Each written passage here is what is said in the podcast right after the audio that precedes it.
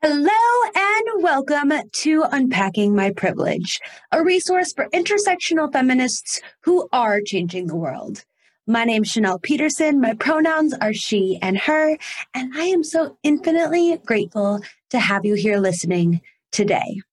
So, as I just mentioned, this is a podcast for changing the world. And so I cannot express to you how honored and grateful I am to have Andre Henry on the podcast today.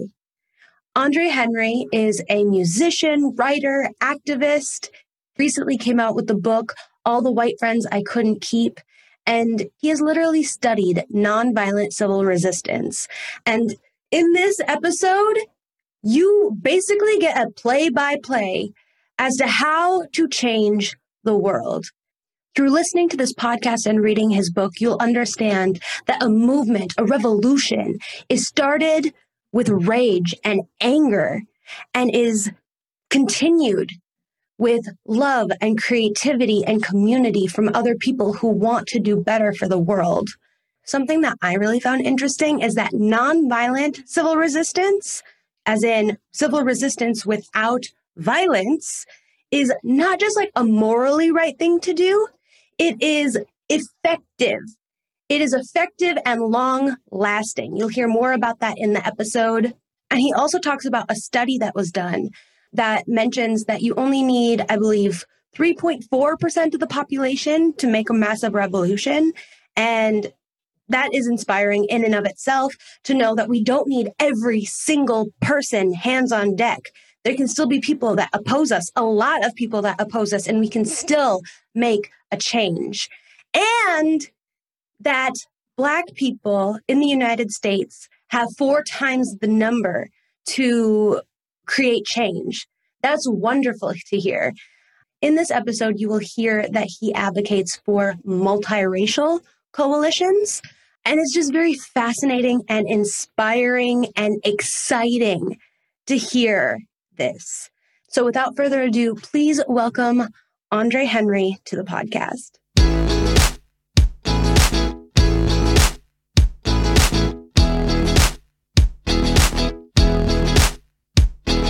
Thank you, Andre, for being on the podcast today. We're so lucky to have you. Well, thanks for having me. It's a pleasure. I was wondering if you could please introduce yourself to the people the way you'd like to be introduced. Uh, for sure. Um, my name is Andre. Um, it's funny that I'm doing this right now because I just got out of a meeting where people are like, you shouldn't introduce yourself as a musician first. It's confusing. But I'm a musician and I'm an author. And um, uh, with a deep passion for racial justice. So I've been working a lot lately on helping people understand uh, nonviolent civil resistance to create, you know, more racial progress because that's the journey I've been on lately. So I'm trying to share everything that I've learned with people. Absolutely. And would you please tell us what change do you wish to see in the world? Wow, yeah, big question. Um how, how do I summarize this? I want I want to live in a world where black people no longer have to worry about our safety on a daily basis and where all of the structural barriers to black joy have been eliminated. Beautiful. Yes, love that answer. Love that answer. Now, I want to dive into your book because not only did you write a book, you wrote a brilliant book. Is this your first book you've ever written? This is my first book. Thank you so much for that, by, by the way. yeah, absolutely. Like, how much time did it take you to write it? Because it was so, like, you just put a lot of thought into it, and I could really tell. Yeah, well, you know, the the thing about that is um they say in music that you have your whole life to write your first album, and I feel like I had my whole life to write my first book, right? Like I there's so much of my story that I'm sharing, so much of my journey of trying to learn about systemic racism and learn about nonviolent struggle.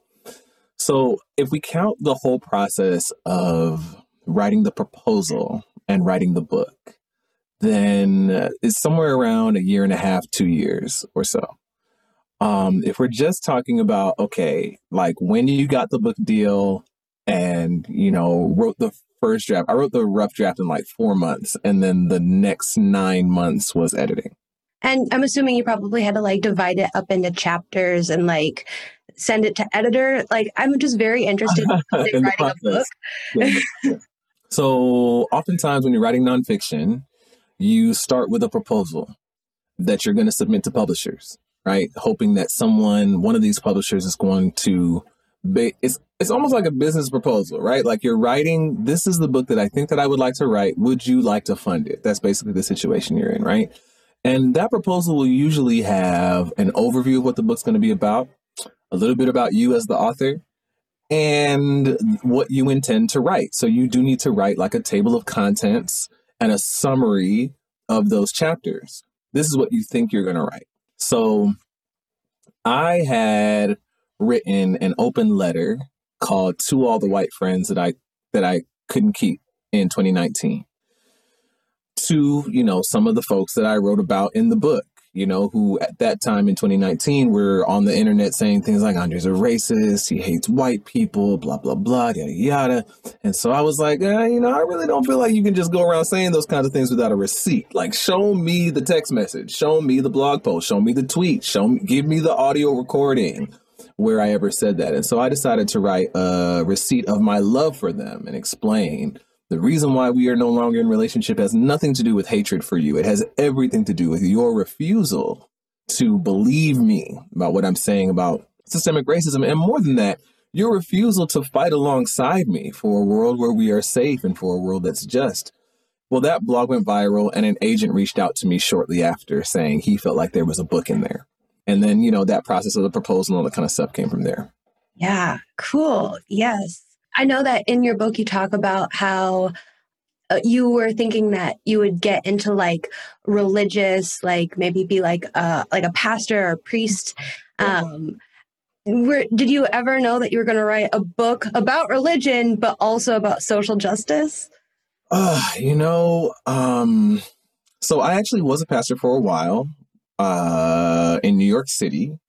I was a teaching pastor and a worship pastor, music pastor for seven years. And I got two degrees in theology and all that kind of stuff. And, you know, music has been my first love. So I've always been making music. I was in New York making music. And so I thought earlier in life that I would be a musician who still like preached in church and maybe taught theology or something like that.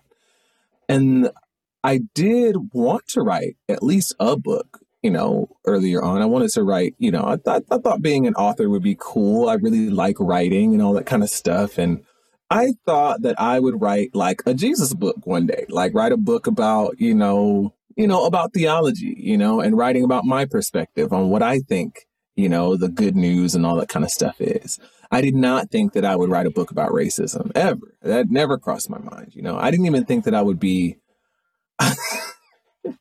I mean, I have an email list that reaches people around the world talking about nonviolent civil resistance and anti-racism and stuff like that. You couldn't have told me 10 years ago that that's what I'd be doing today. I would never have believed you. Yeah. I saw so much of even my own story in your story. Um, I grew up in small town rural South Dakota. You grew wow. up by Confederate Mount Rushmore. I was by by Mount, Mount Rushmore. still very, you know, white supremacist. Yeah. And you talk about how, you know, when you were a kid, you know, you didn't even think that racism was a big deal. Right. And then, like, you had this moment of, oh my gosh, yes, it is. Hmm. Um, and you really compartmentalize, um, like, realizing that, you know, not all uh, non-black people of color like aren't automatically mm-hmm. allies and just yeah. explain so much of of my journey that I've realized as I started to do this work. Yeah. Yeah. I mean, I mentioned that later on in the book where I say like a lot of the lessons that I felt like white people needed to learn about racism were lessons that I needed to learn too, because we all get the same white supremacist anti-black education, right? We we are all trained in this um, in, in this miseducation about race and racial justice. Yeah. Yeah. And I just want to like point out that this podcast um, is a it's a resource for intersectional feminists who want to change the world and you literally wrote a book about a revolution like you are yeah. the i'm like i don't want to like dance over the fact that i'm so grateful that you are here right now I, i'm grateful for that too and i really appreciate i appreciate you highlighting that part as well because this book has layers and i don't think that people always trace the personal and the political here right that like yes, I am inviting people into my story. And the reason I'm doing that is because my agent said that they need to get to know the author. so, like, I could have just written a book that was like, okay, here's what you need to know about revolutions and social movement planning, right? But it's it's connecting the personal to the structural in that in a way and really trying to give like all this information that I learned while I started studying social movements that most people just don't know. And as I was reading this stuff for the first time, I kept going, why doesn't everybody know this? Why don't they teach this in school? There are no TV shows of this. There are no movies about this. You know, it's it's all kind of in this world of activist writing and social sociological writing, you know, that a lot of people aren't going to read. And so this is actually what I really wanted to do. Like this is a part of what I feel like my purpose in life is is to bring that information you know out of these kind of silos and out of the margins and put it in front of people where they meet people where they are with it because you know we need we need millions of people to have this information yeah yeah and you know in your book you actually talk about um, how white people can join white people for Black Lives and SURJ, standing up for racial justice. Mm-hmm. And I read that and I went like wild because um, since moving to Los Angeles, um, I have joined that group oh, and oh, and I'm like, I just like your book covers everything including like black rage and and the importance of it and and joy and and and I think that it I love that you brought your story into it. And you know when you're when you are introducing yourself I love that you mention that you're a music musician because when I first uh learned about you I was a little bit confused like how do these like blend into each other mm-hmm. but once you start looking into your work it absolutely makes sense yeah I appreciate that a lot because I think that you know we I think this is actually a result of capitalism, honestly. So I hear this special this idea of specialization. So it's like everyone wants to think of you as one thing, right? But I think one of the worst things that could happen, especially with with conversations like these, is for people to say, "Well, that guy does that because he's an activist," right? And it's like we create this special category where only certain people are paying attention to the political and power dynamics that are going on around us. And only certain special people are fighting against these systems and structures, right? Like, I think that's a problem, right? And so I really wanted for people to see in this book my own journey of like, you know, this guy was like playing in bars and clubs in LA and got fed up with the things that you know, are weighing heavily on, you know, him and people in his people group. And just he decided to use what he had to try to to confront it because I, I want for everyone to feel like they can do that too you know? Like no matter where you are in life and no matter what your gifts and talents and passions are that like you have something to offer to make this world better you know and you know who knows like if you apply yourself, you know, people who are watching your show and, and, and listening, you know, like that if you apply those things to that thing that you're passionate about, seeing that, that thing that bothers you, right? The thing that keeps you up at night, the things that keep you going, or, you know, get you, get, get you going in that way, like you can totally make a difference with, you know, with, with the right group of people. Yeah. And you do definitely stress everyday people are the people who create the most the, the biggest revolutions absolutely absolutely you know like we we remember the names of people like gandhi mandela dr king and forget that like none of those people did that work alone. You know, there were thousands and thousands and millions of people, you know, in these movements against British imperialism, in this in this movements against Jim Crow, in the in the movement against apartheid, you know, or dictatorships around the world and stuff like that. It's it's all these these people whose names we'll never know. You know, we'll we'll never know the names of all the people that participated in these movements, and not just the ones that filled the streets, but also the ones who who who just you know they they cooked meals for others or or registered participants or babysat you know the kids of people who were going out to protest and stuff like that. We'll never know all of their names, but all of them were so necessary. Yeah, yeah. I would love to talk about um, who you decided to write this book for and why that was important to you. Yeah. Because I know, like, for instance, um, Rachel Ricketts, who also does like spiritual activism, um, she writes about in her book, Do Better, that she doesn't want to w- write her book to white people. Yeah. Yeah you know that was a that was a big decision for me because like i said like the book came out of an open letter that i did write to white people and then when my agent said he felt like it was a book i started writing the proposal in that way. Okay i'm going to make this like a larger version of that letter. And that was just really exhausting trying to do it that way. And i realized by the time i wrote the proposal yeah i don't want to write this book to white people. Because first off so many books have already been written to white people on these subjects right? And and I also didn't want to write a longer book to people that I knew weren't listening already. Like by then, I already knew the white friends I couldn't keep were not coming back. You know, like there was no, the relationships were irreconcilable. But I did think about myself eight years ago and the book that I felt like I would have appreciated having eight years ago. I would have appreciated a book eight years ago that validated my anger, that affirmed that I was not, you know, imagining these things. Like the first words in my book are the lyrics from my song Delusional, right? Which, you know, I wrote that song during the time that I'm speak that I'm speaking about in the book because that was a huge declaration for me to say like these people keep gaslighting me and I am not delusional. Like I know that what I'm seeing is real. I would have appreciated that book and more than that, I would have appreciated a book that said and there's hope.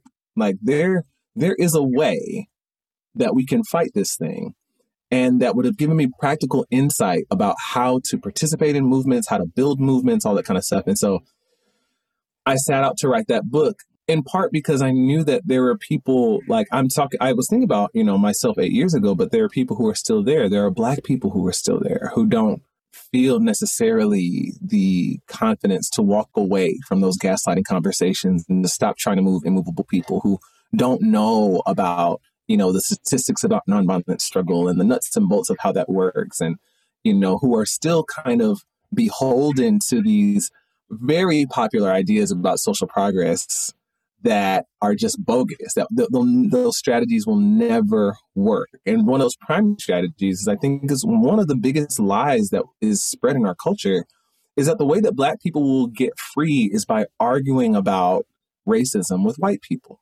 That's not that's not the way it's ever been done.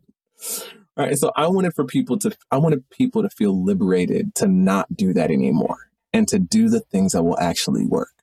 Yeah. And you even mentioned that if you mobilize like all like um, a, a, large majority of the black folks in America, that's mm-hmm. all you need because we are uh, the black population in America is already four times that um, of that yeah.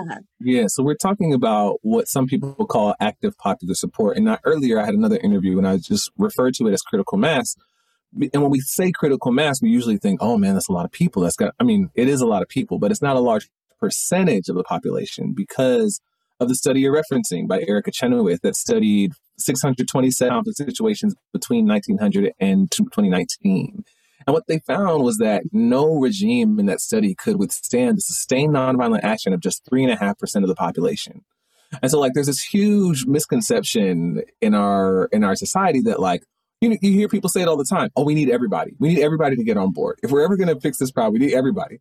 We don't. We need maybe three and a half percent of the population. You know, um, it, I mean, it's not a magic number, right? Like it's not like if you get that number, then automatically things will change but it shows you just how small of a portion of the population you actually need. And I think it's really liberating to think about that in, in some context because when we talk about Black people, you know, we always talk about allies. And I, I mean, you read the book, so you know that I believe in, you know, interracial coalitions and all that kind of stuff. Um, but sometimes people come, people, people come to the racial justice conversation and struggle as though they're doing us a favor. And so they can kind of come in with this attitude of like, well, you should just be grateful that I'm even here. You know, like, don't fight your allies, dude. You know, like I've heard that kind of attitude a lot. And so I wanted to really put that in the book and say, like, if all we need is like maybe four ish percent of the population, probably, uh, we've got plenty of Black people in the country. We could do this by ourselves just to kind of buck against that kind of saviorism that some people have, you know. Yeah, absolutely. And I totally felt the same way. Like, this statistic is going to keep a lot of non Black people from like swooping in and being like, oh, you need me. And I hope so. Yeah, I hope so.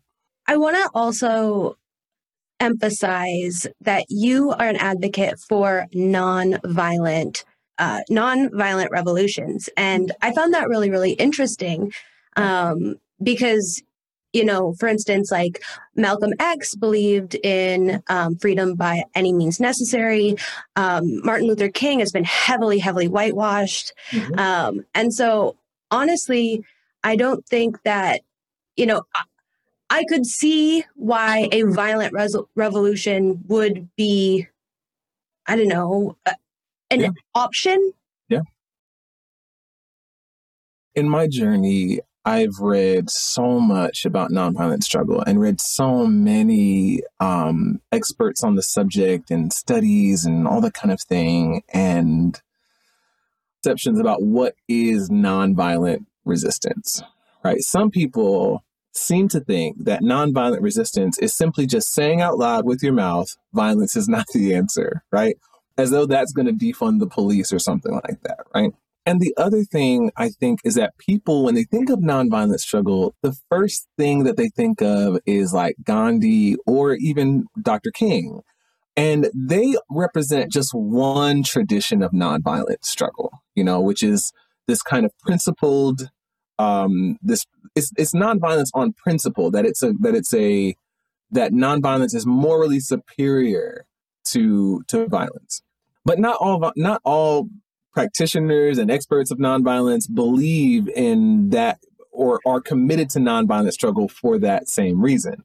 Like what, like my mentor, Srđan Popović, who led the Serbian Revolution, um, they they are not necessarily committed to nonviolence on principle. They're committed to it because of the numbers, because of the stats, right?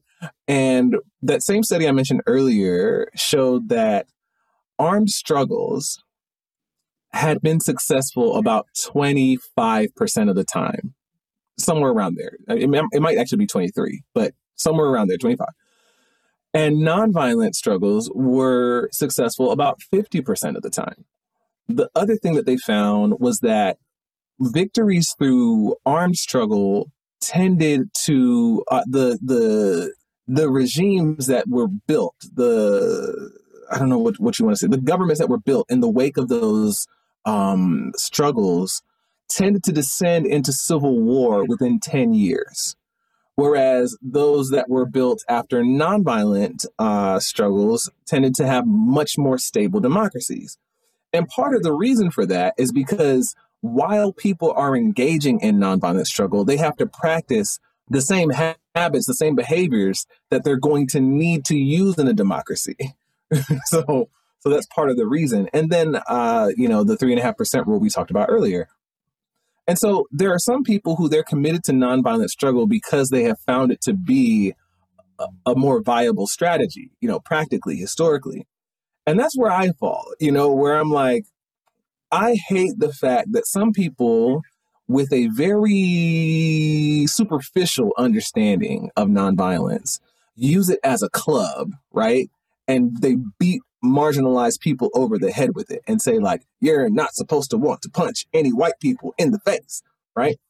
Um, and uh, I don't, I'm not an advocate of punching anyone in the face, but I would say, like, I can't honestly say that violent revolutions are never the answer, right? We've seen violent. Uh, how was America founded, right? Like we, I can't say that honestly, but I can say that, okay, Malcolm X says by any means necessary, right? And if we're talking about any means, nonviolence is one of those means too, right? I love that the just the practicality of it, like yeah, yeah, yeah. I, if I could add something to that too, it's like because now I hear a lot of people say that it's a privileged position to talk about nonviolence, and I just, from my perspective, it is often the case that people choose marginalized people, uh, oppressed people choose nonviolence because they don't have the res- the same resources for violence as whatever oppressive state they're living under. And so for me, it's very it's a very hopeful thing to know that if you cannot outgun your oppressors, which most of us can't, you can still win. Yeah. Yes. So going back to being racially gaslit, mm-hmm. um, a lot of the work that I do is because, you know, as I mentioned, I'm from small town South Dakota.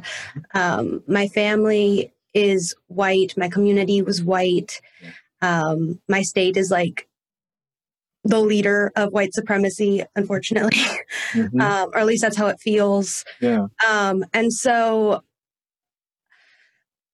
I had this like this political awakening, something that you kind of talk about in your um, in your book when George Floyd was murdered, and um, I I remember just because up until that point I believed that you know it was all good, everyone was happy, and I hate sharing this story just because it puts me in a bad light. But I mean, it's honest. Um, and so, like, I remember not knowing what to say, but knowing I wanted to say something. Mm-hmm. Um, and so I posted on Instagram just like a picture of me in a cute outfit saying, um, like, I have a lot of feelings happening about what's happening with the George Floyd protests and riots. Um, I want to revisit this because hashtag Black Lives Matter. Mm-hmm. And I didn't know that at the time, hashtag Black Lives Matter was being used as a source of information. And so almost instantly, I got thousands and thousands and thousands of comments and messages saying like check you know check your privilege uh, read the room like this hash and some people were like mad and some people were like um, you know, this hashtag is for news only. Please get off the hashtag. Mm-hmm. And I felt so angry and embarrassed at 1st mm-hmm. And then I started like listening. And then I realized that if all of these people are so angry, like there's there's there's a lesson here for me. Yeah, for sure. And so as many people as I could, I like messaged them and I'm like, you're right. I'm wrong. Like, thank you for calling me out. And that was like the beginning of me realizing that, you know, I have had privilege my whole life. Mm-hmm. Um, and I've been trying to figure out kind of my place in the movement, which mm-hmm. is why I joined places like White People for Black Lives. Um, and I also call myself like an intersectional feminist because I never want to like perpetuate white feminism. Mm-hmm. Um, but I also know that I don't want to teach or profit off of anti racism. Right. And then I also want to like teach my family about racism, but maybe there's some, maybe they are considered like the unmovable ones. Hmm. Yeah. So I guess from your perspective, what do, what place do white communicators have in this movement? Yeah. Um, and maybe talk a little bit more about racial gaslighting. Yeah, for sure. So, uh, I guess let's start with the gaslighting, right? Like, for people who are unfamiliar, the term comes from a play where a man is playing around with his wife's gas powered lights and telling her they're only flickering in her head, right? The point is to get the target to accept the gaslighter's version of reality, right? And we see this happening, we've been seeing this happening in America. Like the oh my gosh, like there's nothing more than a domination system wants than to not just get people to participate it, participate in it, like to get the privilege to uphold it, but to also get the oppressed to comply, right? Um, and so we've seen that, and we're continuing to see that. This is what the book bannings and the demonization of critical race theory are about, and you know, it's this is this is this is widespread systemic gaslighting. Um, I write in the second chapter, I think it is, that you know, contrary to what I think might seem most natural for people, which is like to try to debate with people who are lying about the nature of reality, is that to take a take a page of the civil rights movement and to really just work with people who share our values who who understand what's going on in the world and to sharpen our own analysis of what's going on. And I kind of borrow from Gandhi's view of nonviolence because Gandhi used the word satyagraha to describe uh, the type of nonviolence that they were practicing in in the movement that he uh, led. And that word means literally something like uh, holding on to the truth, right? And so the way that we counter the gaslighting is with embodied truth. It's with embodied collective action. We saw the civil rights movement, you know, like the lie in Birmingham is racism is not a problem here. Everything's fine. The Jim, the Jim Crow system is working just fine for us. And the Southern Christian Leadership Conference and the Student Nonviolent Coordinating Committee and the Congress for Racial Equality all said, "Oh, yeah, really? Is that is that the case?" And they shut the city down. Which is what I'm saying. Now, my my thought with this, and we hear this a lot, right? We say that white people it's white people's responsi- responsibility to dismantle white supremacy. And I think about this a lot, you know, and I think that Malcolm, I think that Brother Malcolm would actually agree with me on this because I feel like he did say, you know, why doesn't the nonviolent faction of the civil rights movement, you know, why don't they preach that to white people? Why don't they teach white people how to be nonviolent? And I don't know how a lot of people will feel about this, but I do think about this from time to time that I think that white people should be organizing strategic, sustained civil resistance campaigns against the use of white power. I think that I think that you should, you know, uh, partly because especially as as America's response to protests gets more militarized and basically becomes more fascist, like the the price of civil resistance against anti-black violence, systemic anti-black violence, it, it, it's getting higher and it's much higher for black people to participate in that and to be on the front line. I'm remembering in 2020 right now, there was a protest where everyone was lined up in front of this line of police, and there was a young black man on his knees speaking with so much empathy for the officers in front of him, you know, speaking to them as human beings. And what the officers did, they they just came and took that young man into custody. They didn't even look at the other protesters that were saying they took him. Right? I think that white people should be at the front of that line, you know, confronting this system with their bodies, you know? And like I also say in other places, I know taking a long time, there were layers to this question. So I guess there are layers to the answer, right? Is that everyone has a role to play, right? So everyone's role is not necessarily, you know, there's there might be an 80 year old, you know, who hears this conversation and says, listen, I my days of like standing in front of the police and getting taken to jail, they're they're over. They're long gone, right? So I don't think that everyone should feel like they have to do the exact same work, but I think that should be on the table. That should be an option. But for someone like a, com- a communicator like yourself, right? You are dealing with uh, the half of the battle that uh, one scholar calls the symbolic contest, right? This is the area of common sense. It's about the way that people think. It's about the way that people make meaning of the world, right? Um, and so a part of your role in this kind of position is to help people think differently. It's to help people move in their men- mentality down that spectrum of allies, right? And so your work will probably look different than a community organizer, right? Um, and that is like totally valid because we need people who are like you, like bringing this conversations to people who may not read these books all the time, right? Who may not be in all of these conversations. I see it in a similar way that Ava DuVernay, like she made a documentary, 13th, right, on Netflix. That's her role to play, right? And how influential was that documentary for so many people? It it changed, it gave us information about the 13th Amendment, the Constitution, the criminal justice system that we didn't have before. You know, when they turned when they turned Bryan Stevenson's book into a blockbuster movie, you know, that doesn't, you know, all these things play a role. So I just do think that white communicators should take responsibility for like confronting those ideological barriers, those symbolic barriers to people, you know, having um having a better common sense around this. And then it also depends on what part of the spectrum of allies you're working on, right? Because you might be talking to a bunch of white people that say, listen, I already agree with you.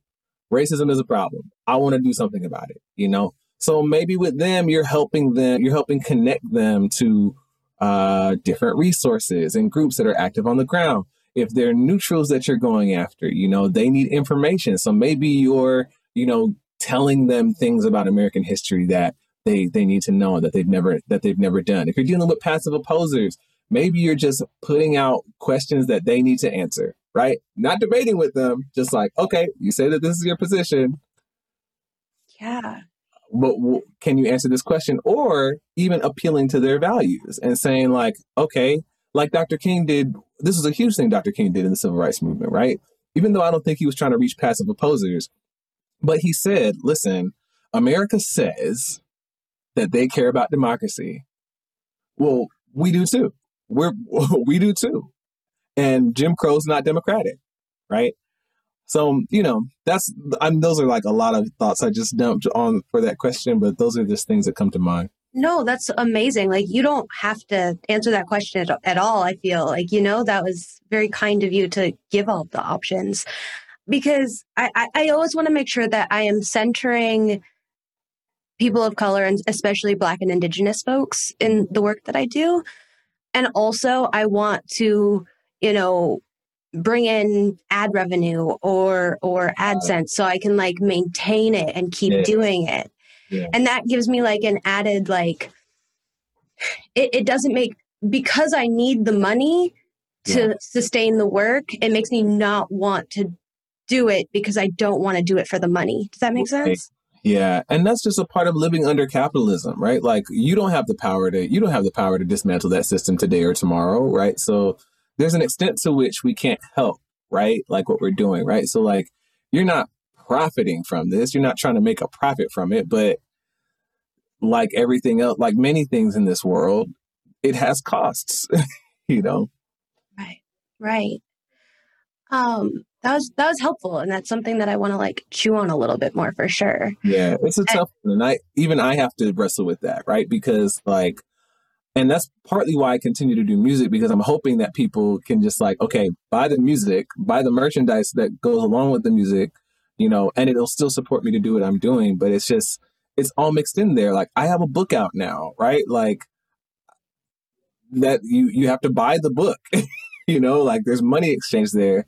Do I want for money to be a barrier to someone having this information? Absolutely not. And at the same time, it costs money to print and ship books, you know, like so some of it's out of our control. Um, I, I hope you can go a little bit deeper into like the role that a like a person's passion and and things that bring them joy bring to the to the movement. Yeah, no, that's really important. And you know, uh, I think that we really do need to always make sure that you know we we give we give credit and honor to the black radical feminists that have centered ease and joy and all of that kind of stuff in the pursuit of black black liberation both as a means and an end of black liberation. So you know i will say that the work of audre lorde Adrian, adrienne maree brown tina strawn you know um, rachel cargle you know that these these uh, black women and femmes have really uh, challenged me in this because I didn't learn this from Dr. King. I didn't learn this from Malcolm X. You know, they didn't talk about joy and ease, at least to my knowledge. I still have not come across those writings if they did or those speeches if they did. Um, and I've learned that if I could paraphrase some of that, some of that work, that Audre Lorde and Adrian, Adrienne Maree Brown echoes this when they talk about like how in our bodies is kind of oh i'm quoting adrian at this point. There's a technology in our bodies right that tells us uh, that you know yes this i like this experience or this is this is what i want to be feeling. Yes this is the moment i need to be in. Um and she talks about this on my on, on my podcast. So for people who want to hear someone articulate this much better than me, you know, and basically to that experience of pleasure, what what Audre Lorde calls the erotic, you know, shapes, forms, or can be the center of how we view life. That we say like it's not just about like I guess one of the ultimate, you know, versions of this is the orgasm and, you know what in your bedroom, but you know, it's it's it's just it's this is bliss, right? It's delight, it's joy, right? And you can have that in life, right? And we should pursue that, right?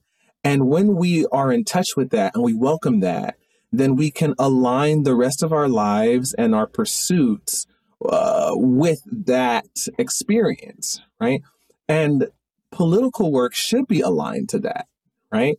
Um, I think that sometimes, well, I know that I felt I've felt this temptation, and I've seen it a lot. I've seen a lot of people succumb to this temptation. Think that in order for you to be serious about revolution and serious about political work, you just got to be a very serious person, and you know, you get so woke that like nothing is funny anymore. Like everything is problematic. You know, like uh, for instance, I said to someone earlier today in another interview, like I got to the point where like even just the idea of having a life partner, like I couldn't enjoy it because I was dissecting it and saying like, okay, but yeah, what we call romance is really just invented by diamond companies in the mid 20th century. And the honeymoon is racist. The white wedding is racist. You know, like uh, romantic ideology, which I got from a book called Love Inc. Romantic ideology oftentimes reinforces um, inequalities across class, race, and gender, and all that kind of stuff. And it's like, yes, all of that can be true. And at the same time, cuddling is good for your mental health. the world is on fire. It'd be nice to not go through that by yourself, you know, which doesn't mean you have to have a romantic partner, but it also can friendship, community, all that kind of stuff, right? And I'll tell you what, like feeling like you have to be serious and outraged and, you know, cynical and all that kind of stuff all the time, it burns you out. It burned me out, you know. I I was so depressed, you know, a year into the work that I started after after the work after I watched Philando Castillo die on Facebook Live. I was so burnt out. I was like, real talk. Like I was suicidal, you know? And I've reached that point. I mean, okay, I have mental health issues. I'm on medication. That's a part of it, right? But another part of that is like we can't unlink again the personal is political we can't unlink that kind of stress or sorry that that mental state from the stress of living under racial capitalism like that's a part of it right and so anyway, that I, that just kept bringing me back down. And so I just realized, first off, Rebecca Solnit set me straight in her book, Hope in the Dark, because she wrote in there, joy does not betray activism, it sustains it. And all of a sudden, I felt permission. like I felt permission that I didn't feel before to be joyful. And then I started kind of seeing more examples of like you know, Dr. King liked to play pool and um, Desmond Tutu liked to dance. And there's this picture online of Rosa Parks doing yoga. And, you know, like these people had full lives. They were full people, you know, they had, they had their own joy, right? I found out that Dr. King died with the heart of a 60 year old, even though he was only 39 because of the stress of the movement. And I said, I don't want to die that way. I don't want to die that way. Lately, the thing that's really been rocking my world is I found that Article 24 of the Human Rights Declaration is that rest and ease and leisure are actually listed among human rights. And like I don't I don't need that to justify having rest and leisure, but I, it's so profound to me and it's it's when I think about it, it's like, oh my gosh, how was that not more obvious? That like living under a system that was literally uh, founded like on slavery, right? We still live within those logics that we we need to be productive all the time. And there's this hierarchy and all this kind of stuff. This system that steals time and and the value from our labor and alienates us from the fruit of our labor. Did Karl Marx just walk in here? Um uh like of course rest and leisure and ease are a human right. Of course, like we were built for more than wage slavery and all that kind of stuff, right? So anyway, I know that I'm taking a long time on this, uh, but I just have realized that, and and and brought and it's sorry something that's very important to me is to remember that the reason why we do this is for enjoyment. We want for people to be able to enjoy their lives more. We want to enjoy our lives more, and that's why we do the justice work. And we don't have to just wait until it's all accomplished. We can have some of that along the way. In fact, we better, or else we're going to burn out. And also, what I learned from studying social movements is that when we use joy, when we use humor, and we engage in it, it actually makes movements stronger. It's like a secret weapon. Like one of my mentors, Srđan Popović, I mentioned him before. He and his friends in Serbia, they coined a phrase called laughtivism because they literally started that revolution by pulling pranks that just made people that broke this culture of fear around standing up to the dictator, you know? So it's so important. It's so, so, so important. Yeah. You write in your book that nobody wants to go to a party that's boring or angry party. yeah.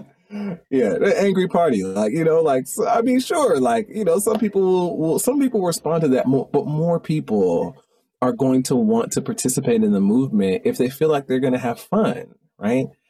And they can have fun. In fact, we need to have fun, right? And something I'm thinking about a lot lately is like the totalitarian system that was chattel slavery in America, right? Just how much control these uh, slaveholders and and white America wanted to hold over black people's bodies. Like, not just working during the day, but about whether or not we can congregate and how we can dance and how and who we have sex with and how we get married. Like, so much control over, over our bodies, right? And a part of dealing with trauma, because trauma is stored in the body, is actually working, is doing things with your body, right? Like, oh my gosh and it just opens up so much for me when i think about this like about the like just the role of like dancing and exercise and breath work and yoga and all this other kind of stuff. How how we can really be participating in our healing in these ways. So yeah the final question that I think I want to ask you is um, can you touch on some of the really creative ways that you talk about um, doing these movements? So, like, for instance, um, you talk about your art, you talk about your music, you talk about carrying around a giant boulder. Yeah. And and as I was reading it, it reminded me of my friend Nadya Okamoto, who does a lot with like period poverty and like period stigma. And she actually like created like this this cereal. And so oh. inside the cereal is period products. And oh. that would make it SNAP eligible because, you know, in, in the food assistance program, it doesn't cover like pads and tampons, but it does, it's like a loophole that if the pads and tampons are in the cereal. It's a fictional cereal, but it's like oh. I think it's genius. That is incredible. we need that kind of stuff to change the world. I think people really do underestimate like again, I think that people think of activism as this very serious thing, you know? And it is serious. The things that we're fighting against are serious but it takes creativity and maybe that's why there's so many creatives you know that are involved in revolutionary work you know because first off we talked a little bit about vision right like to change the world it takes imagination we have to literally be able to think outside of the boxes that we're in right creatives love doing that you know like we love messing around with things. We love playing with things. We always act like, oh, who cares about that rule? You know what I mean? Like, why are we following all these shit? Like that's how artists often live in the world, right? Well, we have to break through this common sense that feels so entrenched and so strong. You know, people really feel like they can't do things. They, they feel like they can't do things just because we haven't done it that way before. There's nothing literally keeping us in this tradition except for the fact that we all agree that we need to keep it, right? In in many cases. So we and and artists, that's our job to transgress those things, to raise conversations. And so that's one thing that that comes to me. And so when we start thinking about these things, we start coming up with these creative tactics, right? To to cross these invisible lines, right? Like I'm thinking of the um, one of the actions in Serbia where the dictator, uh, the powers that be, outlawed protests. You can't go outside and protest, which often happens when people start protesting. The, all, all of a sudden, there's an injunction against protest.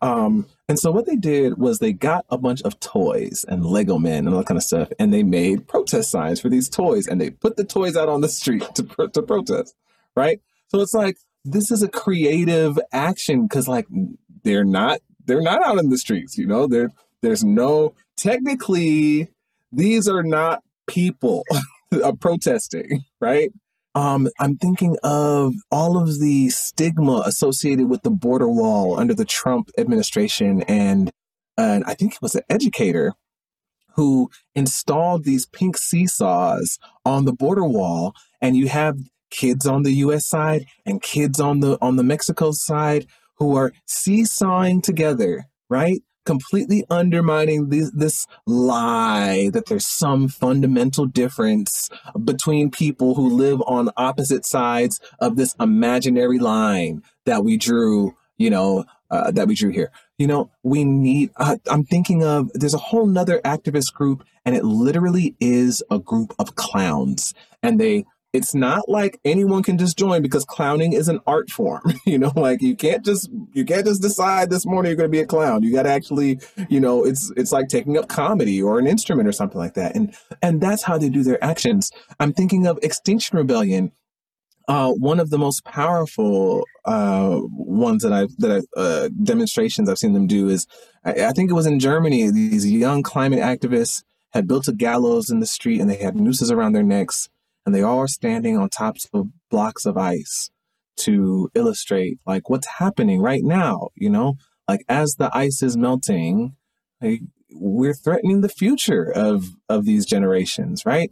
Like this is all creativity right? This is all art right? And i haven't even gotten into the role like of songs and drama and you know because all of that has been important too. Like dr king said the heart of the civil rights movement was the freedom songs you know and that's why I really do try to hold very dearly, you know, that like I'm an artist.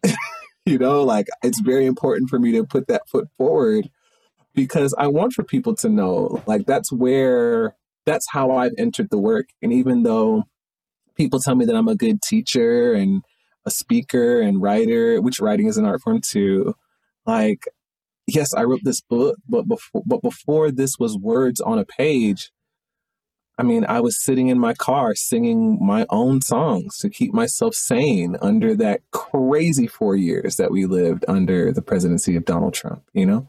I was standing on stages in LA with my boulder and my suit jacket with the names of slain police victims singing, you know, about police brutality and stuff like that. Yeah. Well, I just want to say one more time that I'm so incredibly grateful to have had this conversation with you. Mm-hmm. And I want to know how can we best support you? This is the time for you to plug anything that's important from paid offerings, yeah, your book to social media accounts. Yeah, for sure. I mean, a way to keep in touch is definitely go to my website, join my mailing list, andrehenry.co. I mean, there's so many ways to support. Obviously, buying the book is really helpful. Um, I, like I said before, I make music and I sell merchandise that's associated with that music. You know, that money really does help, you know, with the expenses of everything that I'm doing. Also, like, I'm a truth teller and working for working for other organizations and stuff like that is makes it hard for you to tell the truth in public. So the more autonomy I have is the more honest I can be, you know, or public I can be with with with these things. And then I also have folks who support me monthly on Patreon, you know, um, for people who can, you know, like who can and want to support the work, you know, for $8 a month or whatever. But yeah, that's it. Perfect. All of that from the Patreon to um, Andre's uh, music and website and everything, all of it is listed in the show notes. And perfection.